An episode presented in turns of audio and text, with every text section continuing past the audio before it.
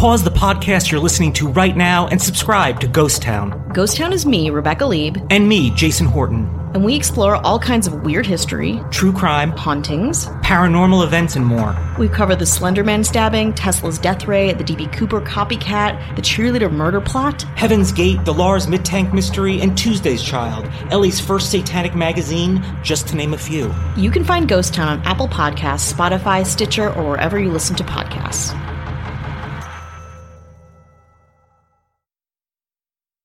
Hi, I'm Rebecca Leib. And I'm Jason Horton. And we're the hosts of Ghost Town, a comedy podcast about all places abandoned, tragic, mysterious, haunted, and true crimey. That's not a word. Eh. We cover all kinds of locations like the Los Feliz Murder House. an LA murder frozen in time, Action Park. the world's most dangerous amusement park, JonBenét Ramsey's house, Woodstock 99, the Cecil Hotel, and the Black House. Ooh, Satan. So pause the podcast you're currently listening to immediately and go subscribe to Ghost Town. You can find us at Apple Podcasts or wherever you get your podcasts.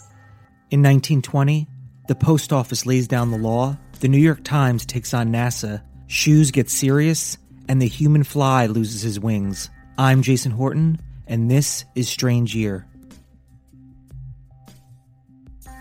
Let's go back a hundred years to the roaring 20s.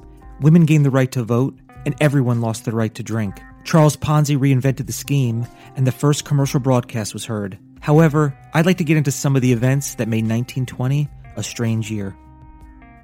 The post office ends mailing children. June 1920. What you could and couldn't send through the mail were vague before 1920 when post offices began accepting parcels over four pounds on January 1st, 1913. People immediately tested the limits by mailing eggs, bricks, snakes, and other unusual packages, so people were allowed to mail their children. Technically, there was no law against it.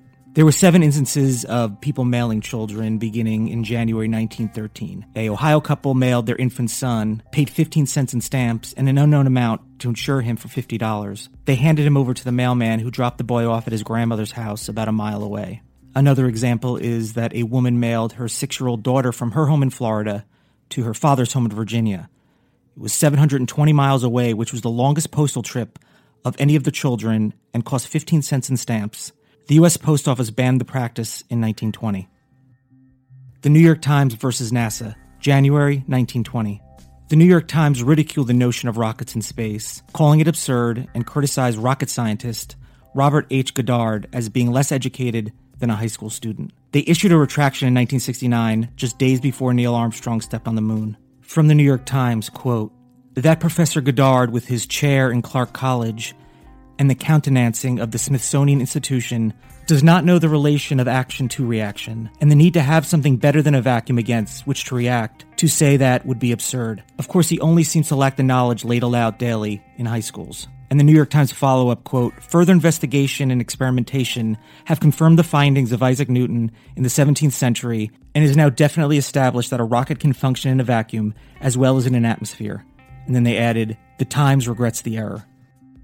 Shoe fitting fluoroscope, 1920.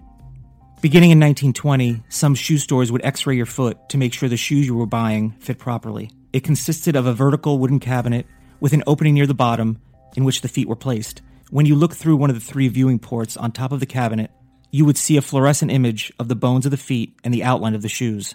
The machine enabled the shoe salesman to view their client's bones and soft tissue by placing their feet between an x ray tube and a fluorescent screen. Fluoroscopes everywhere were leaking radiation at a rate far exceeding the maximum allowable daily dose set out in national standards. Due to the lack of regulation, even in the course of a short visit, customers received unsafe levels of exposure. By the 1970s, shoe fitting fluoroscopes were almost universally banned. The Human Flies, January and February 1920. In January 1920, George Polly climbed the Woolworth building in New York City. He was actually most of the way up of the 57 story tower, occasionally pretending to slip to garner more attention from the crowds before he was caught by police.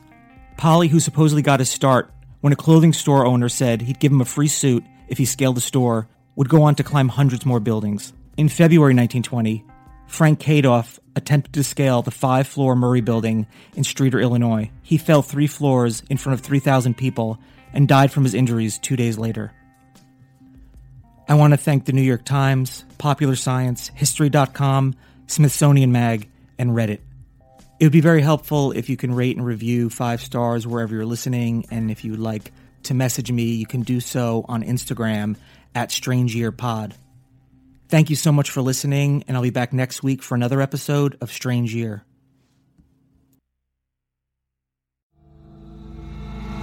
Pause the podcast you're listening to right now and subscribe to Ghost Town. Ghost Town is me, Rebecca Leib, And me, Jason Horton. and we explore all kinds of weird history, True crime, hauntings. paranormal events, and more. We cover the Slenderman stabbing, Tesla's death ray, the DB Cooper copycat, the cheerleader murder plot. Heaven's Gate, the Lars Mittank Mystery, and Tuesday's Child, LA's first satanic magazine, just to name a few. You can find Ghost Town on Apple Podcasts, Spotify, Stitcher, or wherever you listen to podcasts.